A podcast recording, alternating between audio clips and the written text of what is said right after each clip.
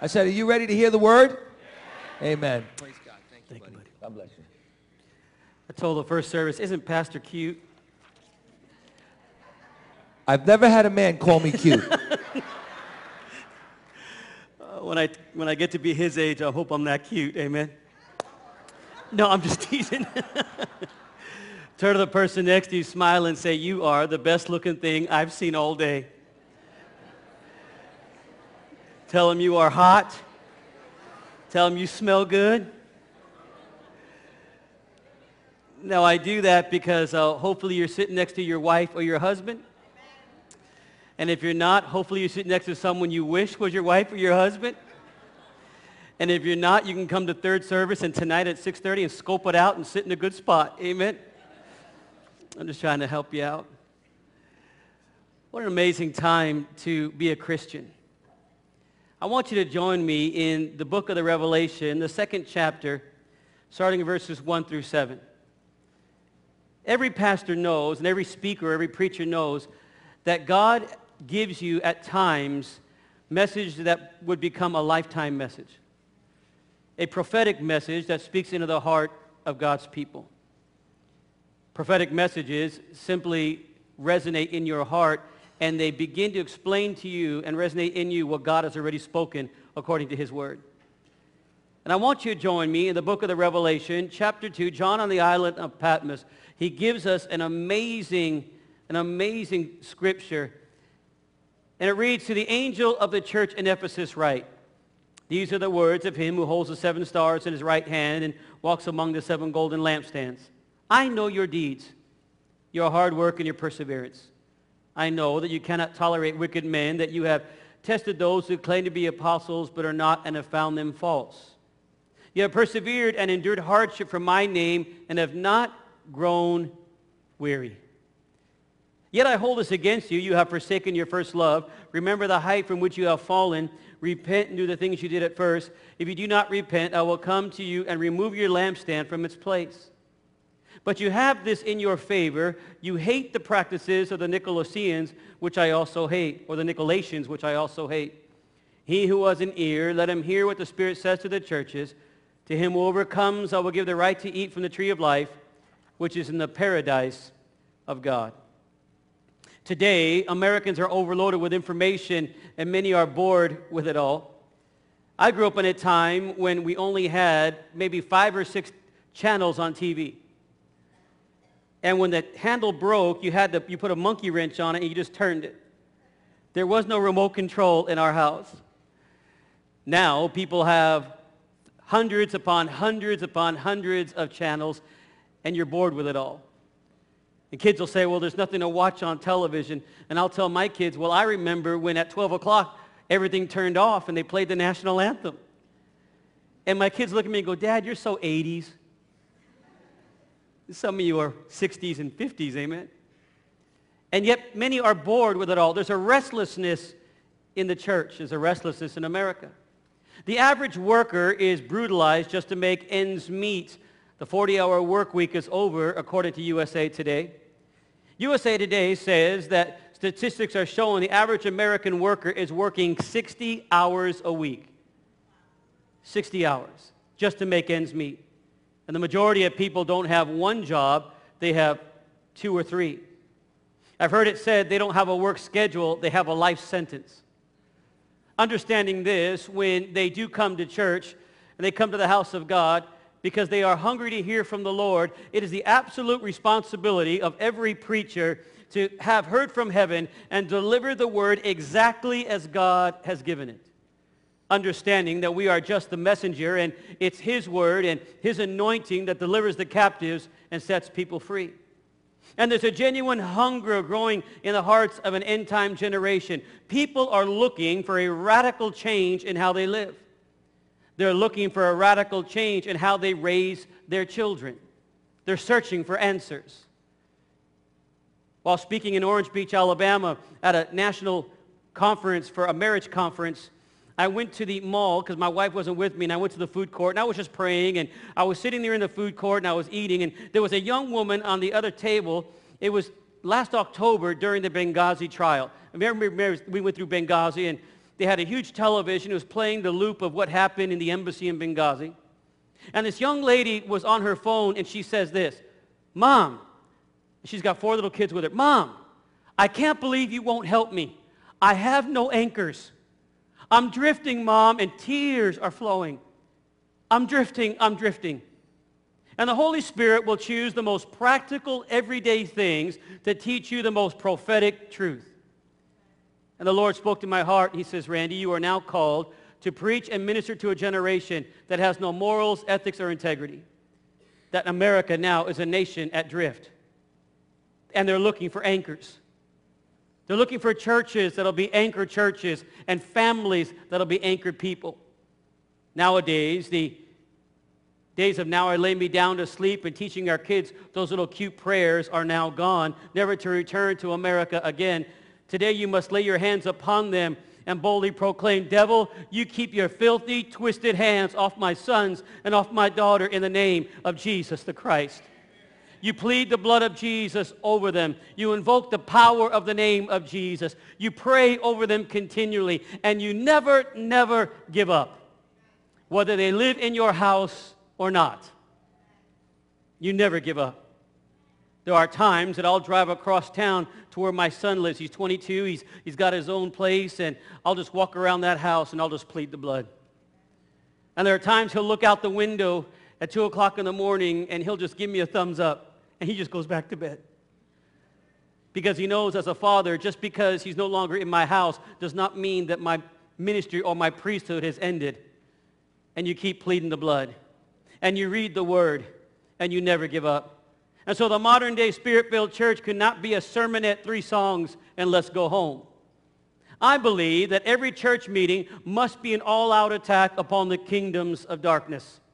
And what we used to call a holy night what we used to be classified as an awesome service today is a mandatory part of church life, coming to the altar as one body, hungry and broken, longing for the leading of the Holy Spirit, with our hands raised and our spirit soaring. You must have more joy and strength than the devil has fear. You must have more Holy Spirit power and fortitude than the destructive nature of modern day America. And we used to teach in the past the only way to receive that joy and strength, that Holy Spirit power and fortitude, was to come in mass to the old-fashioned altar and tarry for the anointing of God. The word tarrying is an antiquated phrase. It simply means a romancing and an expectancy. Oh, we all understand romance. But when's the last time you romanced the Holy Spirit? He is a person. Just like you and I are people, he has a personality. To rob him of his personality is to rob him of his personhood. He has a personality. And you come to the altar with the mentality that says, Lord, if you heal me, that's wonderful. If you choose to do a miracle in my marriage, that's great. If you heal me of the cancer or the leukemia, Lord, if you choose to do that, oh, I'll be thankful. But if you choose to do nothing at all, I simply want to be in your presence. I simply want to hunger for more of you. Several years ago, President Bush landed on the USS Enterprise, and he hopped out of that plane, and all of the news media was there, and they were interviewing a young sailor who was just beaming. And they asked him, you seem so happy. He said, yes. Did you get a chance to meet the president? He said, no, sir. Did you get close to him? He said, no, sir. Well, did you even get a glimpse of him as he passed by? He said, no, the crowds were too big and I couldn't even see him. And so they said, so why is it that you're so excited? And that young man looked astonished. He looked at that reporter and he said, sir, just being in his presence is good enough for me. Just being in his presence. And again, if you are sensitive to the voice of God, he will teach you the most prophetic truths through everyday experiences. And the Lord spoke to my heart, and he said, you know, I hope my people feel the same way. Just being in his presence is good enough for me. By an upraised hand, how many say, that's me, Randy. I just want to be in his presence. I'm just hungry for more of him. And I'll never forget growing up in church, it was an amazing sight. Everyone would come to the altar, the, the deacons and the elders and the ushers and even every family sitting in the pew. I don't know if you've ever met someone that when they walked in, the atmosphere changed. But when Mother Pearson walked in, she had twisted fingers and she had very large ankles and knees from arthritis. She had a bump in her back and she walked with a walker. She would come down the center aisle of our church and she would lean up against the pillar that held up the balcony and she always said the same thing, Holy Spirit, I'm coming. The spirit is willing, but this old tired flesh is weak. And as I told you earlier, I would sit in the back with my girlfriend, now my wife, and you would feel the presence of the Holy Spirit. It's not like he wasn't there, but it's like when she arrived, it got turned up several notches. She would come to the altar and she would go all the way to the other side and they would lay her on the other side of the altar. They would say, Mother Pearson, why don't you come to the front? She'd say, oh, no, baby, I don't want to rob God of any of his glory.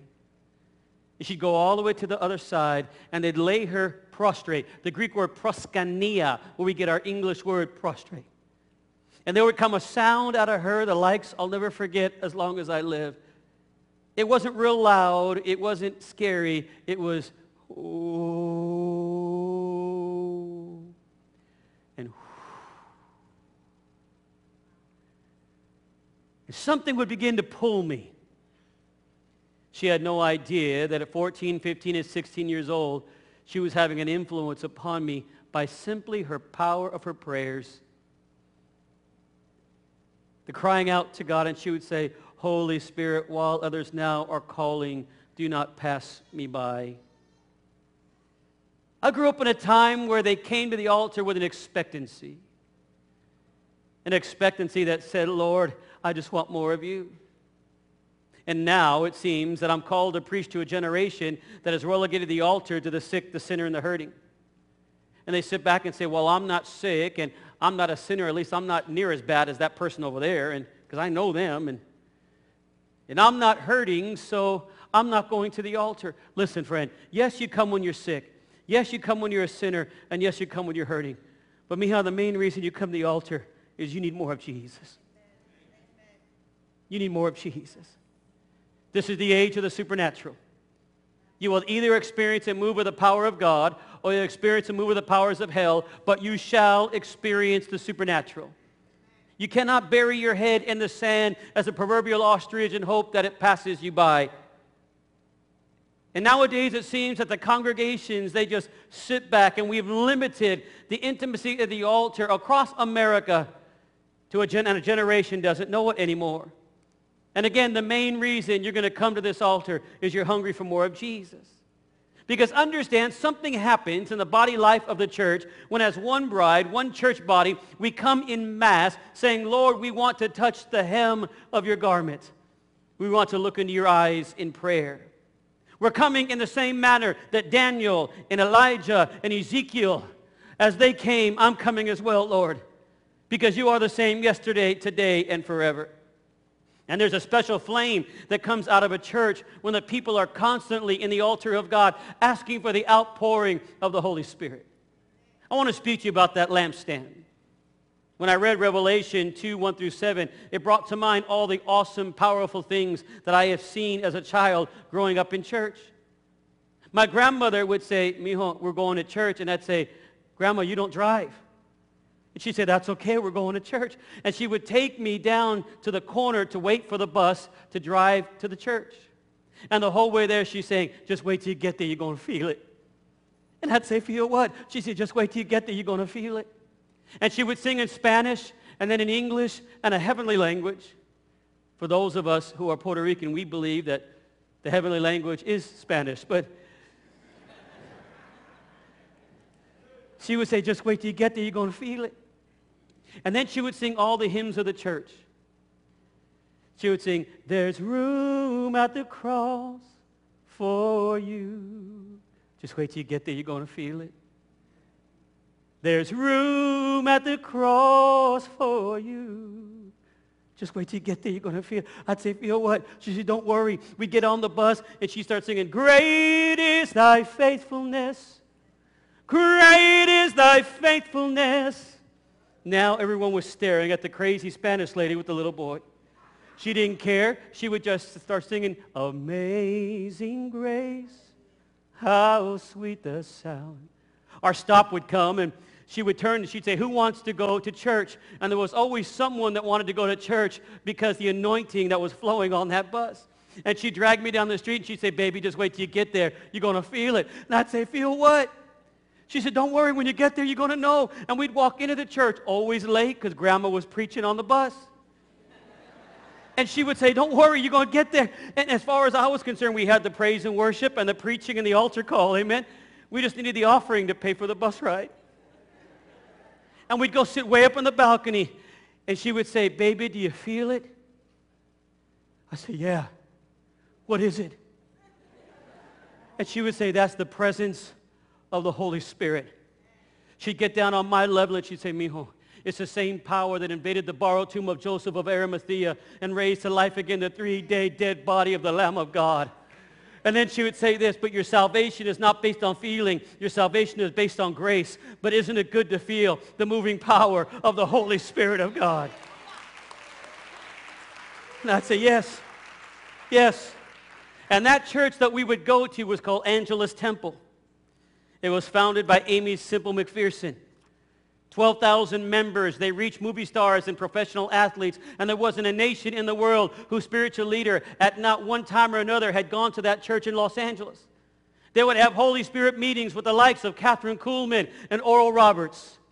And my grandmother and my family and I would go and sit in the tangible presence of God. And I believe God put in the middle of that church a lampstand, like what is mentioned in Revelation chapter 2. The lampstand is a privileged position before God where Jesus walks among you. A church is not great because of its building or its talent or its ability to put amazing programs that wow their congregations. Those are all wonderful man-created functions that I believe God will use. However, what makes a church truly great is Christ himself. The word Christ means the Christos, the anointed one with the anointing. Christ, the anointed one, is hovering over the babies in the nursery. He's moving through the cafeteria. He's moving over every single one of us. He is getting the glory. He is bringing the healing. It's Jesus who brings the greatness. If you believe that, give me a resounding amen. And the Bible said that Jesus walked among the seven lampstands of the churches that were privileged to be given the gift. And here is what a lampstand does. It immediately makes a church visible and viable to an entire region. And the message that goes out from that church is simple. The glory of God resides here. While in prayer, the Lord spoke to my heart that that's exactly what he wants to do in Bethlehem. He wants to set a lampstand down greater than you've ever seen. He wants to make you a regional church. That's why he's placed you here a church to the nations. He's longing for the anointing of the Holy Spirit to flow in this place. And a lampstand says the glory of God resides here. And this church in Los Angeles, the lost came and sought them out, getting saved in a record number. Thousands would be radically transformed, then baptized in water. And for years, the glory cloud hovered over that congregation. The saints who birthed the power through prayer began to pass on to their great reward. And God began to warn a new generation to return back to what made them great. He warned about pride, secret sin, arrogance, and losing their first love. He would send evangelists and different pastors and prophetic preaching, but the church leadership would not have anything to do with the warnings. They were basking in their momentum. They were living in the pride of the past. And the Lord removed the lampstand. And it's an ugly feeling to own a huge auditorium, a mass facility that used to house 12,000 praising people to now only have 400. Where once the fire of God was, spiritual cobwebs were standing. What a horrible reminder what used to be an amazing altar was now a mausoleum. And for many, many years, the church sat silent. Only a memory of their once glorious past. Until Tommy and Matthew Barnett came from Phoenix, Arizona. Pastor Barnett pastors First Assembly in Phoenix, a church of well over 12, 13,000 people. And the Lord called them there to Los Angeles, and they bought the Queen of Angels Hospital, and they reopened Angelus Temple, and they began the Dream Center. And now the Lord again has placed a lampstand in the middle of that church. And thousands are being saved, delivered, and healed for the glory of God. They're training people off of the streets. They literally have a place where you can get your GED, and they're training preachers and pastors and evangelists. Friends, when Jesus uses the words first love in Revelation 2 and 4, he's not speaking about the immature love that we all experience when we first receive our salvation. No, rather the original language from the Aramaic to the Greek, it translates first love into the word exclusive love. Exclusive love. One of man's greatest difficulties is trying to understand what God really means. And so the Lord allows certain things into your life so that you can begin to understand how he feels. He allows trials and situations to come into your life so you understand how he operates. And that explains why some of you would say, well, Pastor, why does God allow bad things to happen to good people so that you can understand him? How does a heavenly God show the church exclusive love? he goes to a mighty man and he says, Hosea. Yes, Lord. Hosea, I know you want a bride. Oh, yes, Lord, I want a godly woman. Okay, Hosea, I've got your, your wife for you. Just follow me, son. Come on, follow me. Lord, this is the red light district. Lord, I'm a godly man. I know, Hosea, I've got your wife for you. Well, where is she, Lord? She's the one waving at all the men when they go by. Lord, that's a prostitute. That's a common streetwalker in our language, the language of the streets. That's a, that's a whore, Lord. How, how would you have a holy man marry a prostitute? Because, Hosea, when you struggle to love someone, that really doesn't love you.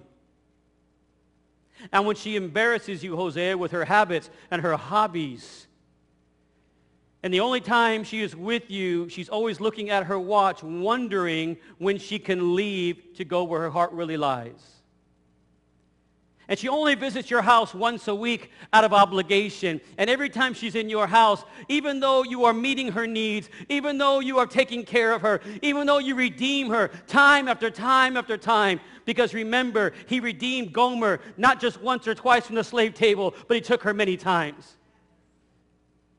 And Hosea, when you struggle to love someone and they embarrass you and they cause you to weep and they cause you to grieve and they cause you to hurt, then, Hosea, you'll understand what it is for a holy God to love you and the church. Exclusive love. It is significant to note that these Christians at Ephesus had walked closely with the Lord. The Apostle Paul compliments them at length in Ephesians 1 and 19, addressing them as the faithful in Christ Jesus, blessed in all spiritual blessing in heavenly places with Christ, chosen before the foundation of the world. He even says in Ephesians 2, 5, and 6, they were quickened with Christ, that they were Christ's workmanship. Wow. Wow.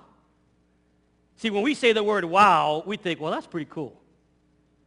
But when the Lord refers to a wow, it's a wonder of wonders. To know that the wonder of wonders is he still loved them. What a description of a blessed holy people. And when I read of Jesus walking among such well-taught believers as the Ephesians and saying, I have something against you, I've got to be honest, it grips my heart. Then I must ask the Lord, do you have something against me? Have I lost my first love my exclusive love for you. One writer puts it this way. He said, Jesus is saying, it's not enough for you to be a caring, giving, diligent servant who grieves over sin and preaches truth. It's not enough for you to uphold moral standards, enduring suffering for Christ's sake, or possibly be burned at the stake for your faith. This is all a part of taking up your cross and following Jesus. And you can do all these things in Christ's name. But if in the process of them, your affection for Jesus is not increasing, if he's not becoming more and more the one delight of your heart, then you have lost your exclusive love.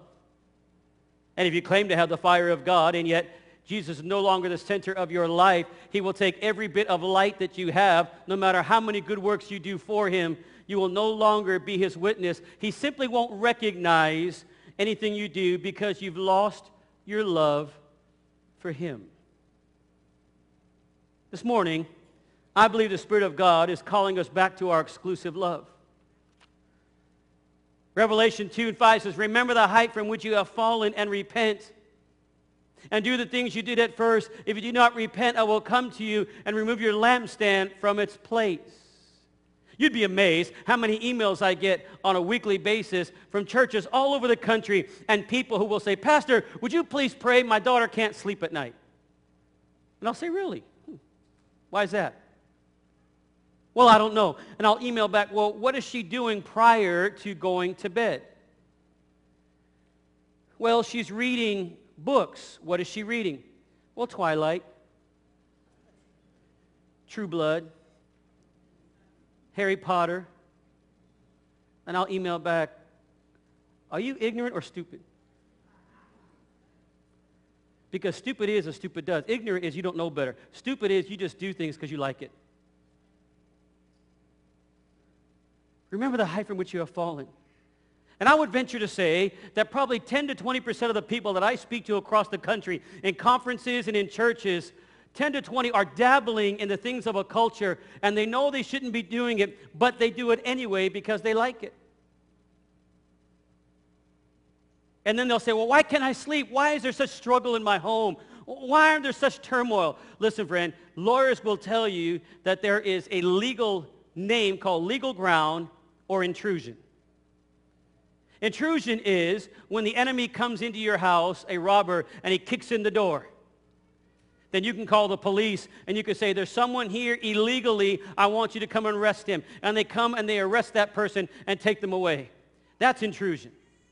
As a child of God, when the devil intrudes on your life, you can stand and you can begin to come against him in the resources of spiritual warfare, which is the name of Jesus, the blood of Jesus, and the power of the word and the power of the cross. There's power in the name of Jesus. There's healing in the name of Jesus. There's deliverance in the name of Jesus. There's forgiveness in the name of Jesus. However, you cannot use the resources if the devil is there legally.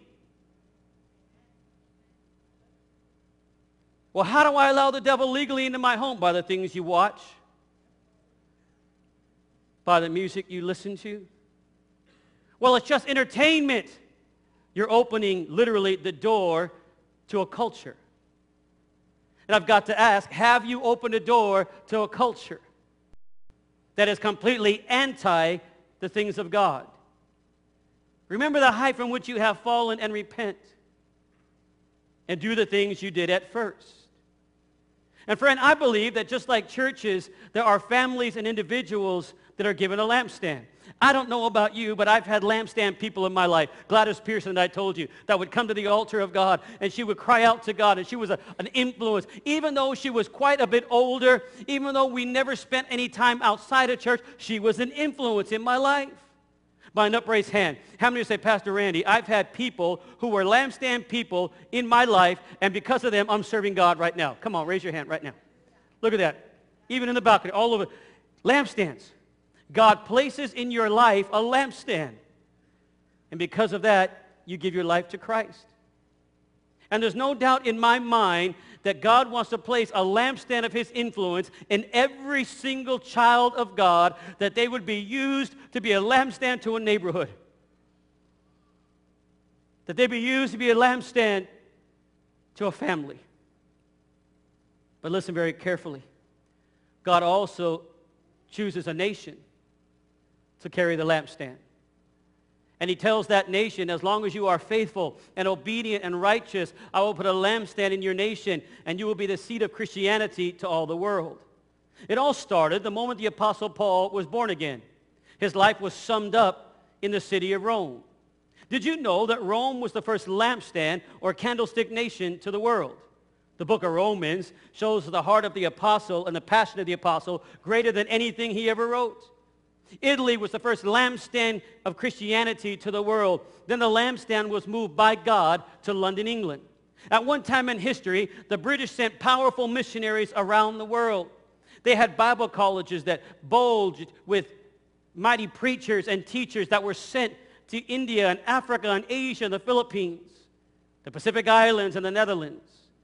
There wasn't a nation in the world that they did not touch. And just as they had been imperialistic and conquering nations, they also became and they spread the gospel of Jesus Christ. But at the close of every century, something strange begins to happen to that lampstand nation. History tells us the last decade of every century has repeatedly run the same course. 1790 to 1800, 1890 to 1900, 1990 to the year 2000, 2000 to 2010, and now 13 by the grace of God, has been the peak of immorality in world history and now in American history. And I began to study what were the causes that caused God to take the lampstand out of that place and put it someplace else.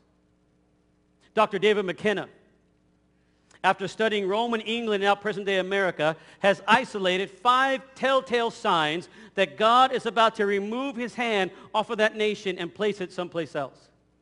Listen very carefully. First sign, the system of justice and criminal law breaks down, and the legal system collapses under the weight of all the cases they must try. Hmm. Two, politicians become absolutely indistinguishable from each other. The people feel there is no longer a clear choice in leadership, so they no longer cast a vote. Three, the wealth is inordinately transferred to an elite group. So the government steps in and redistributes the wealth, causing heavy imbalances in the financial system. Four, immorality becomes pandemic. You say, what does that mean, Pastor? It means right becomes wrong, wrong becomes right, black becomes white, white becomes gray. There's no longer no morals, no ethics or integrity. We now have a generation that says, so I sleep with my girlfriend. Eh, it's no big deal. So I cheat on my wife. So I cheat on my husband. Okay, so legally I've allowed the culture of the world to influence me, and the church is no longer influencing the culture. Number five, the church becomes lethargic and inward, losing its influence in the mainstream culture.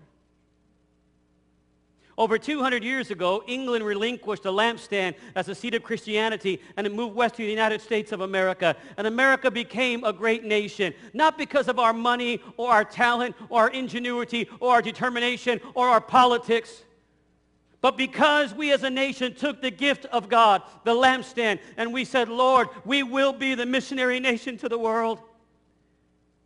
We will not be ashamed to proclaim the greatness of our God for the four corners of our planet. And America, we have eclipsed by the grace of God all that England has ever achieved. For their great John Wesley, the Lord has given us Charles Finney. For their Charles Spurgeon, the Lord gave us Dr. D.L. Moody. The Southern Baptists showed the world the first systematic approach to evangelizing every nation under the sun. And they made a commitment in 1907 to evangelize the world. And 40 years later, or 70 years later, God gave them Dr. Billy Graham.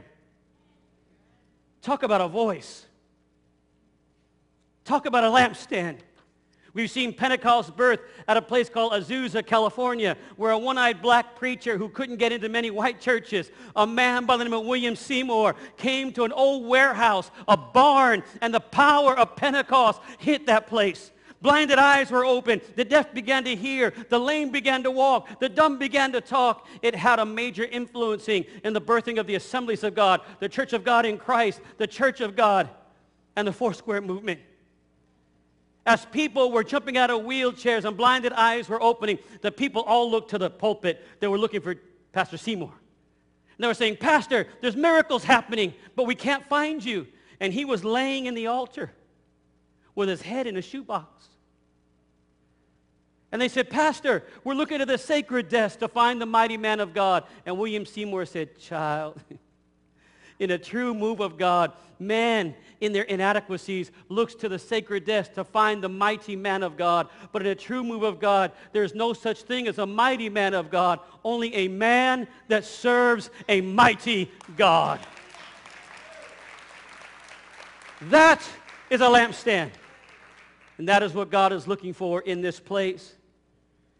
But we are now walking down the same road that Rome and England walked just prior to losing the lampstand. And history gives us the next warning sign.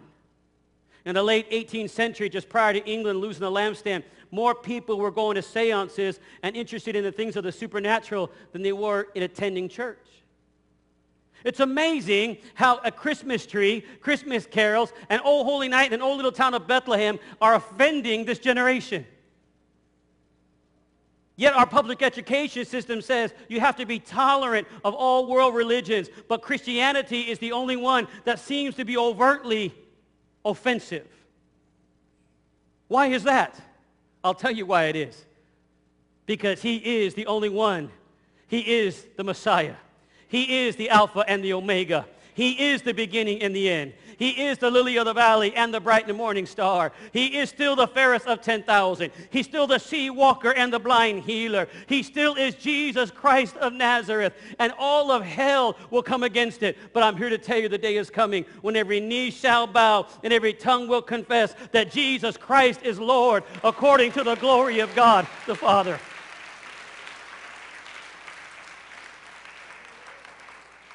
In the city of London, just prior to them losing the lampstand, 60,000 prostitutes were operating in the city. The church was abandoned, morals were gone. Meanwhile, men like Whitefield and Wesley were preaching in America. And the lampstand moved west. Friend, I want you to glue your eyes right here. People are in love with the supernatural. The internet has brought the spirit of the prostitute right into the homes of millions of Americans. And the church has sat idly by, afraid to speak the truth to an entire generation of young people because we're so afraid of offending somebody. I beg to differ with you. I want you to know it's okay to be young and it, it's okay to be cool and it's okay to have fun with your friends, but Friends, the Apostle Paul said, if I don't preach the gospel at the very point that the devil is attacking at this juncture in history, then I have truly not brought the gospel of Jesus Christ. There are people that are sitting here that you're saying, why do I feel so empty? Why do I feel so disconnected? And I'll look at them and I'll say, well, are you involved in a physical affair or a physical relationship with someone that's not your husband or wife? Well, yes, Pastor. Listen, the payoff to sexual purity, is not that you'll get, you won't get sexually transmitted disease, or we can't teach them anymore that don't have that kind of thing because you'll get pregnant because they don't care. It's a generation of no morals, ethics, or integrity. Now the payoff to sexual purity, and Mija, you hear me, is wholeness with yourself, a whole gift to give to God, and a whole gift to give to somebody else. That when God finally brings that person into your life that you've dreamed about there's no comparison to anybody else. You say, well, wait a second. Is it possible to get that? Yes, because when you give somebody your life, you give them pieces of yourself. And the only way to get those pieces back is to come to an altar of God and say, Lord, I want my pieces back. I want healing. I want deliverance. I want God to do something mighty in my life. And I believe that God does something called secondary virginity. Now, there might be some saying, well, wait a second, this is no place to talk about that stuff. Again, I beg to differ. I've got to go right where the devil is attacking. And the Bible tells us that God longs to heal. Is this the year and the decade that we will watch God pick up the lampstand out of America and set it in Asia? Asia is showing all the life and all the sign that we had 200 years ago when we received the lampstand. Did you know that there's a church in Seoul, Korea, led by Dr. David Yonggi Cho, that are winning more people to Christ than actually they're birthing babies into the population? The church is 800,000 strong, and they're praying 24 hours a day, seven days a week for God to make them the lampstand. I am told the greatest growing church right now is an underground church in mainland China. They are exploding in record numbers despite all the attempts of the communist government to try and stop the tidal wave of revival that's sweeping across. Africa and Haiti, in the midst of their pain and heartache and suffering, are experiencing right now massive revival. And they're crying out, they're saying, Lord, send the lampstand here. Meanwhile, the church in America doesn't know if we really want it. Because it says, but you have this in your favor. You hate the doctrine of the Nicolaitans, which I also hate. You say, well, Pastor, what is the doctrine of the Nicolaitans? The doctrine of the Nicolaitans is simple. It means simply having faith means God really doesn't care how I live. I can just show up to church once a week, maybe put a little offering in, but God doesn't care how I live. God doesn't care what I do. All he cares about is me showing on the outward appearance that I love him. If that's the case, friend, you've lost your exclusive love for him.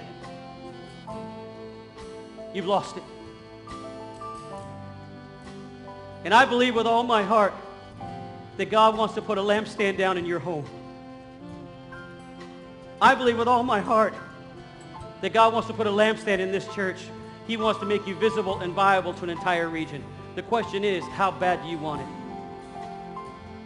The question is, are you willing to pay the price? And the question is, are you willing to say, Holy Spirit, Bethlehem is ready. We haven't seen anything yet. And we're longing for the outpouring of a Holy Spirit to an end-time generation. Would you stand all over the room? Get ready. Get ready. Father, I pray right now under the anointing of the Holy Spirit that literally hundreds of your children would say, Lord, would you set the lampstand in my life? I want my pieces back. In fact, if you want the lampstand in, operating in your life, I want you to lift your hands right now all over this room. Just lift them. I want it, Lord. I want it, Lord. Now, right now, just begin to cry out to God and say, Lord, I need you like I've never needed you before. That's it. You tell him, I need you more than I've never needed you before, Lord. In the name of Jesus, Father, would you set a lampstand down in Bethlehem? And Lord, we won't touch the anointing. Lord, we won't reignite the passion, Lord. Reignite the flame, Father. Reignite the anointing of God in my life.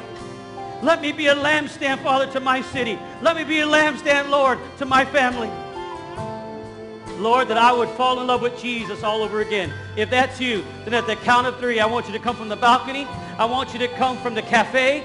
If you're sitting right now in Farmington, Farmingdale, I want you right now at the count of three to respond to that altar right where you are. And if you're longing for God to use you right there where you are, right with Pastor Pete, Pete, go to the altar. Wait for him right there. Go stand right there, Pete, and wait for him because they're coming. They're about to run to the altar of grace.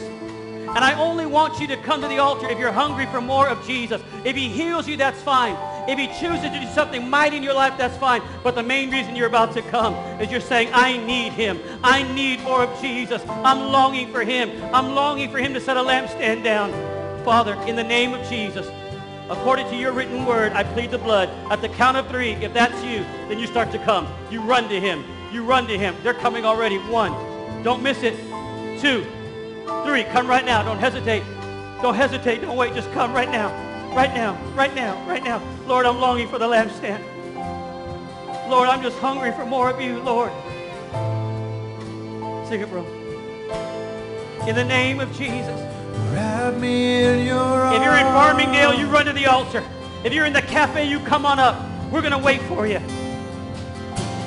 There That's it. Just keep coming. is a God who loves me. That's it, keep coming. Lord, I'm longing for the lampstand. I want my pieces back, Lord. Me in I'm longing, Lord. His arms. Now you cry out to God and tell him how much you love him. That is the place in Jesus. where I'm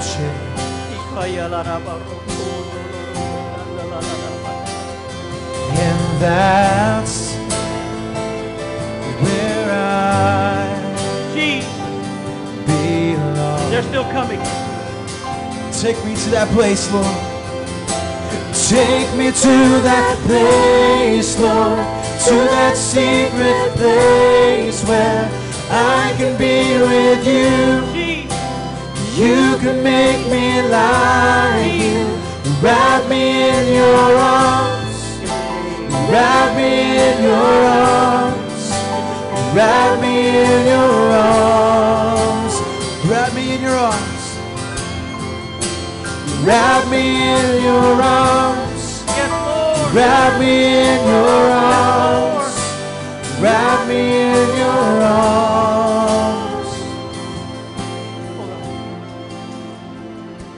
As they play softly, I want you to lift your voice and don't get quiet on me now. And you just say, Lord, if you set the lampstand down in my house, I'll carry it. You tell him how much you love him. You ask for the fire of God to burn away all the things. Lord, I pray right now in the name of Jesus. Lord, I pray and I rebuke the powers of hell. I rebuke the powers of hell, Lord, that you would open the eyes of a people, that they would see their need for a Savior, Father. In the name of Jesus, we pray. Call your loved ones by name right now. Call them by name. Call your wife by name. Call your husband by name. Call your children by name. Call your neighborhood by name. Call the street where you live by name before God and say, Lord, if you would set a lamp, stand down. Father, we pray for this Camp Bethlehem Church, Lord. We pray for all of the churches, Father. Lord, in the name of Jesus, may the anointing of the Holy Spirit begin to set ablaze a congregation. Lord, burn in us, Father, under the anointing of the Holy Spirit. In the name of Jesus. In the name of Jesus. Hold on, musicians. Hold on. Hold on. Hold on. Without any music, you lift your voice right now. Right now. Right now.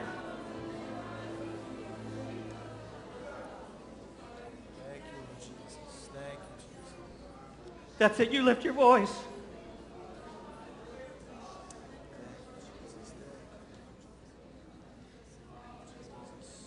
Jesus.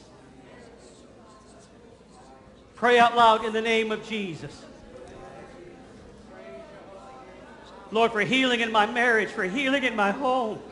Lord, I repent. I close the door, Lord, to a culture. I close the door, Lord. Some of you are going to have to repent and clean out your DVD closet. Some of you are going to have to repent and say, Lord, forgive me for allowing a spirit into my home that now my children are wrestling with. In the name of Jesus.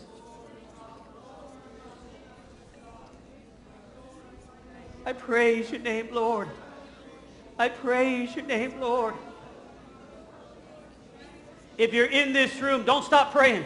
If you're in this room and you say, I feel disconnected, I want my pieces back. I've given parts of my life over and I want my pieces back. I want to be a whole person again. If that's you, just begin to wave your hand right now. Just begin to wait, Lord, I want my pieces. I, I, I'm longing for more. That's it.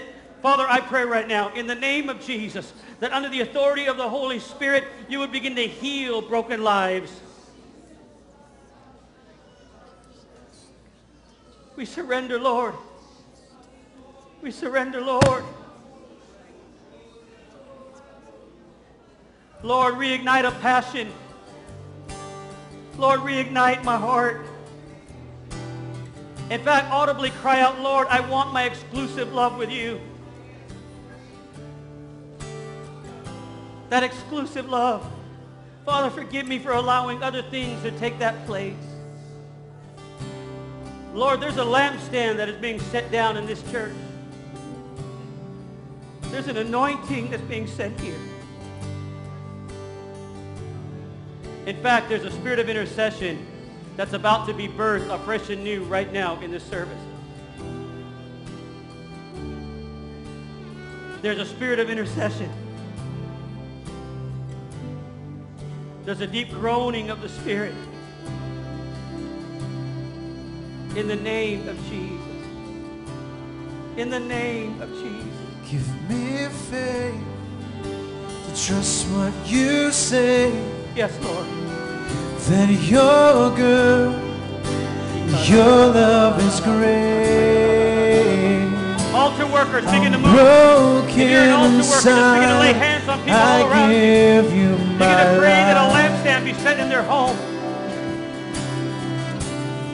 Oh, church, lift your voice Give me faith, in the name of Jesus. just what you say. Lord, for healing in her heart. For healing. Mija, lift your hand. That's it. Just lift your Your hand. That's it. Yes, right there. Lift your hand. In the name of Jesus. I'm broken I can't get to her. Hold on, Josh. Hold on. Hold on, Josh. I can't get to her right there. Sir, turn around. Turn around. Lay your hands on that lady right behind you. Yes. Right in the, in the blue. Lay your hands on those ladies right there. I need a woman that knows how to pray to lay hands. Folks, don't make me beg. I need someone moving right there. There's an anointing of the Holy Spirit. In the name of Jesus. That's it. Ladies, move to him quickly. Mija, lift your hands right now. That's it. That's it. Now sing it, Josh. Lay hands. Father, I pray under the anointing that you would open her eyes for the you're. Jesus. Your love is great. I'm sorry. Hold on. There is a, there are there are people in this room right now. You've been playing games with God. You've grown up in church. You've grown up around this stuff, and to you it's no big deal. And now you're you're literally sleeping with people who are not your husband or wife. And you're attracted to people, and you sit back in church and you cross your arms and go, "Yeah, this is crazy." And God is telling you, this is your hour, this is your time. If you're here right now and you say, Randy, I want my pieces back, and I want God to bring me a holy, godly person that I would finally be able to be married to and wash my mind of all other relationships and heal me, Father. If that's you, would please, no one else looking around, I just want you to lift your hands and say, Lord, if you'll set that lampstand down in my life, that's it. Lift your hand. That's it. That's it. That's it. That's it. That's it. Lord, I pray for healing. Sing it, Josh. I pray for healing. That's it. You lift your hands and you repent. If you have the gift of a prayer language, use it right now. It'd be perfectly appropriate because people are fighting eternally right now. And the Bible says, he who speaks in an unknown tongue, it is he who speaks to God. So you just lift your voice and cry out to God. My heart to break me apart. In the name of you In the name of Jesus. To open my eyes. Lord, we bind the works of the enemy. We bind the works of an enemy, Lord, that they would see their need for a Savior, Lord. The ones who have grown up in church, Father, who are playing games with God. And the risk of losing the hand of God, the risk of, Lord, don't, don't lift your hand. Now somebody cry out to God for America. Somebody cry out to God for America. Somebody pray for the Congress. Somebody pray for the Senate. Somebody pray for our president. Somebody pray right now for the mayor. Somebody cry out to God for a city. In the name of Jesus. That Lord, the glory of God would reside here. Sing it, bro. The glory of God would reside here. We pray for Valley Stream, Lord. Father, we pray for Haverstraw. We pray, Father, for all boroughs in New York. We pray for Long Island, Father. May the fire of God get a hold of a nation, Lord. Your love is great. In the name of Jesus. In the I'm name of Jesus. broken inside. I give In the name my of Jesus. life. That's it. Don't stop. I need you Jesus. to soften my heart, Jesus. break me That same power, Lord. I need you to pierce the through the dark, cleanse every part of me. All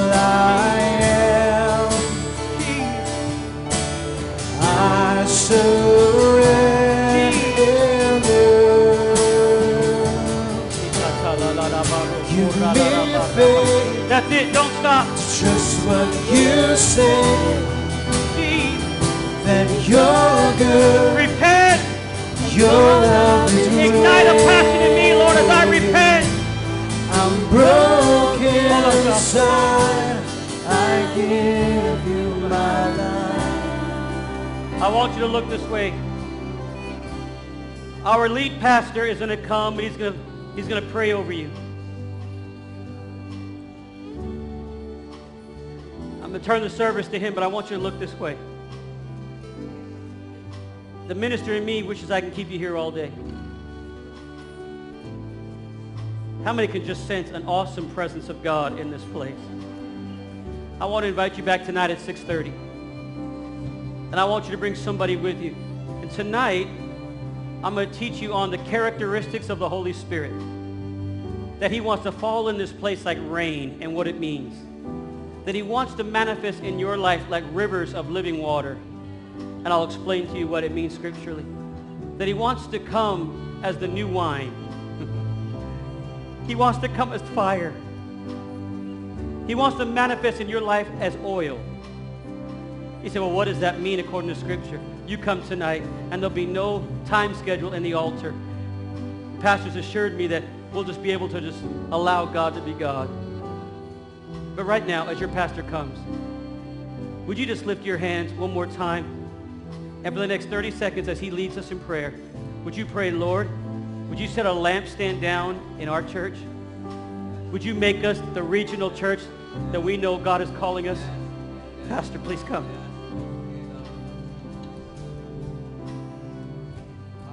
Come on, let's just raise our hands towards heaven. Come on, let's just cry out to God. God's doing something in this place today. Hallelujah. Come on, just cry out to God and say, God, make us a lampstand. Hallelujah. Hallelujah. Fill us, Lord. Fill us with your Holy Spirit today. Let your fire fall, God. Let your fire fall in this place, Lord. Hallelujah. I just sense God coming. His anointing is here. His presence is here. Take it. Just take it. Say, thank you, Jesus, for your anointing. Hallelujah. Thank you, Jesus, for your anointing. Glory to God. Glory to God. Glory to God. Glory to God. We're going to sing that song, Wrap Me in Your Arms again. But before we sing it, God spoke to me this morning. Listen to me, look at me. God spoke to me this morning. And a lot of us, we are trying to serve God in our own strength. We're trying to serve God by trying harder in the flesh. But you know, I've learned the secret. Listen to me. I've learned the secret of loving God, having that exclusive love for God, that first love for God. The secret is asking God to put a fire in our belly. Come on, somebody. To put a fire inside of us. Moses comes, he bows before the fire, the bush, that burning bush, and he hears a voice. And then Jesus comes and he says, when the Holy Spirit comes upon you, you shall receive fire. You'll see, you'll receive power. That fire's got to burn inside of you. And so you need to ask God right now, God, put the fire back in my belly. Put the fire back in my bosom, God. Give me a fire deep down inside. Like Jeremiah said, God, if I don't serve you, if I don't love you, it's like a fire shut up in my bones. Paul the Apostle said, fan into flame the fire that's within you. And I'm telling you today that God wants to put a fire inside of you so that when you start to go the wrong way, that fire will burn inside and you'll say, I can't get away from the fire. The fire keeps on convicting me. The fire keeps on bringing me back to where I need to be. So I want you to pray right now, God, put a fire in my belly again, God. Put a fire in my life. Come on, come on, pray it out loud. Put a fire in me, God. Put a fire in me, God. Relight me, God. Relight me, God. Come on, say, relight me, God. Relight the flame. You see, there's a flame inside of every one of us. It's called the Holy Spirit. It's called passion for God. It's called a first love relationship with God. But you and only you can ask God to relight that flame, to relight that fire inside of you. So I want you to raise your hand and say, God, relight the flame inside of me, Lord. Keep it burning bright, God. And every day, God, of my life, keep it burning so hot, Lord God, that I'll love you with such passion. And if I don't do your will, God, let it be like a fire. shut up in my bones. Thank you, Lord. Come on, just ask him, God, put the fire in me today. Put the fire in me today. See, some of you are struggling with sin, all kinds of sin in your life. It's because you don't have fire in your heart. It's because you don't have fire in your life. But when the fire comes, as Jesus said, the Holy Spirit will baptize you with fire. Hallelujah. And when the fire comes, He purifies your motives. He purifies your thoughts. Glory to God. He purifies your life. So God say, I can't do it on my own, God. Lord, I can't stop thinking about this person. I can't stop thinking about this sin in my life. But God, you can burn it out of me, God. Lord, you can purify my life. Come on, raise your hand and say, purify me, Lord. And set the fire in my heart. Glory to God. Thank you, Jesus. Wrap me in your arms, God. Wrap me in your arms, God. Wrap me in your arms. Oh, and wrap me in your arms. Wrap me in your arms. Oh, wrap me in your arms. Wrap me in your arms. Wrap me in your arms. Wrap me in your arms. Wrap me in your arms. Wrap me in your arms. Thank you, Lord. Father, we thank you this morning that God, you're doing the work in this place, Lord. Lord, we thank you, God, that you're reviving our hearts today, God. And Lord, this is not just once in a lifetime, but this is every day, Lord, that we pray, God, that rivers of living water will live inside of us, Lord. God, that we would give up control, God. That we would stop trying to control the situation, God. But Lord, that we would simply come and surrender ourselves to you, God, once again, God. The Lord Jesus, we would die to our passions, that we would die to ourselves, and we would put King Jesus on the throne where he belongs. And that, Lord God, when we put King Jesus on the throne where he belongs, then you will send the power of your Holy Spirit, and the power of your Holy Spirit will put a fire in our bosom. And so that that fire will stay lit, Lord God, so that we'll burn bright, Lord God, so that the world will see Christ in us, and that the world will see that there's something real in our life, God. So I want you to raise your hands one more time, and I want you to say, Lord Jesus, thank you for loving me dying on the cross for my sins. I give you full control. Forgive me, Lord. Wash me clean and put a fire. Put the fire in my heart. Relight me again, Lord. Thank you, God, that you're an awesome God.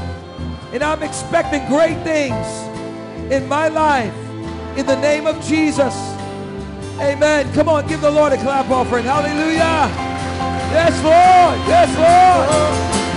Wrap me in your arms. Oh, Wrap me in your arms. Wrap me in your arms. one more time. Wrap me in your arms. Oh, Wrap me in your arms. Wrap me in your arms. Wrap me in your arms. Amen. Tonight, 6:30. Get ready for what God wants to do in your life. Now listen to me. Before you leave, I want you to spend some time in prayer this afternoon.